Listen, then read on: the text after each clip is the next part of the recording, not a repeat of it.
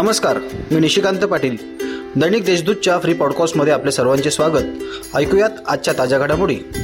नाशिक शहर परिसरात दिवसेंदिवस नायलॉन मांजाची विक्री वाढत आहे. अशा विक्रेत्यांवर वेळीच कारवाई करून पुढील अनर्थ टाळण्यात यावे अशी मागणी नागरिकांनी केली आहे. शहरातील विविध भागात नायलॉन मांजामुळे लोकांना त्रास होत आहे. तर जुने नाशिक परिसरात एकाच्या हाताचे बोट कापले गेल्याची घटना दोन दिवसांपूर्वी घडली. नायलॉन मांजा विक्री करताना आढळल्यास मोक्का अंतर्गत कारवाई करण्याची मागणी काँग्रेस सेवा दलातर्फे करण्यात आली आहे. आता घेऊया झटपट बातम्यांचा आढावा. भारतरत्न डॉक्टर बा- बाबासाहेब आंबेडकर स्वाधार शिष्यवृत्ती योजना तसेच व्यावसायिक अभ्यासक्रम शिक्षण घेणाऱ्या विद्यार्थ्यांसाठी सामाजिक न्याय विभागाच्या वसतिगृहांमध्ये प्रवेश घेण्यासाठी अर्ज करण्यास दिनांक अठरा अठ्ठावीस फेब्रुवारी दोन हजार बावीसपर्यंत मुदतवाढ देण्यात आली आहे अशी माहिती सामाजिक न्याय व विशेष सहाय्य मंत्री धनंजय मुंडे यांनी दिली. त्रिमूर्ती चौक ते माऊली लॉन्स दरम्यानचा रस्ता रुंदीकरणाच्या नावाने शेकडो वृक्षांची होणारी कत्तल थांबावी याकरिता पर्यावरण प्रेमींच्या वतीने फलक दाखवत सदर वृक्षतोडीला विरोध दर्शवला.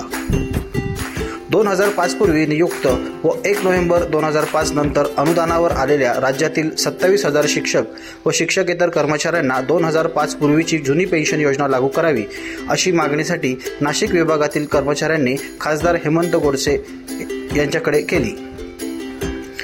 प्रतिबंधित प्लास्टिकच्या पिशव्या पुरवठा करत असलेल्या एका पुरवठादारावर नवीन नाशिक मनपा घनकचरा व्यवस्थापन विभागाने कारवाई करत दहा हजार रुपयाचा दंड वसूल करण्यात आला.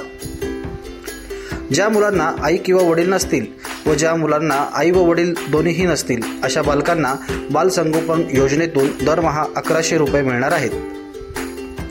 एस टी महामंडळातील कर्मचाऱ्यांचा दुखवटा आंदोलनास बहात्तर दिवस होत आले असून आता राष्ट्रवादी काँग्रेसचे आमदारच शासनाला एस टी शासनात विलिनीकरणाची मागणी करू लागले आहेत.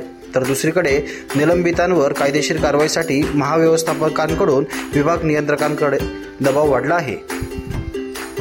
साडेतीन शक्तिपीठांपैकी अर्धे शक्तिपीठ असलेल्या सप्तशृंगी देवीच्या दर्शनासाठी जिल्हा प्रशासन आणि मंदिर विश्वस्तांनी दहा वर्षाखालील लहान मुलांना तसेच पासष्ट वर्षावरील ज्येष्ठ नागरिकांना दर्शनासाठी बंदी केली आहे. त्याचबरोबर लसीकरणाचे दोन डोस घेतल्यानंतरच दर्शन घेता येणार असल्याचे प्रशासनातर्फे सांगण्यात आले आहे. या होत्या आजच्या ताज्या घडामोडी. इतरही बातम्यांसाठी देशदूत डॉट कॉम या वेबसाईटला भेट द्या. धन्यवाद.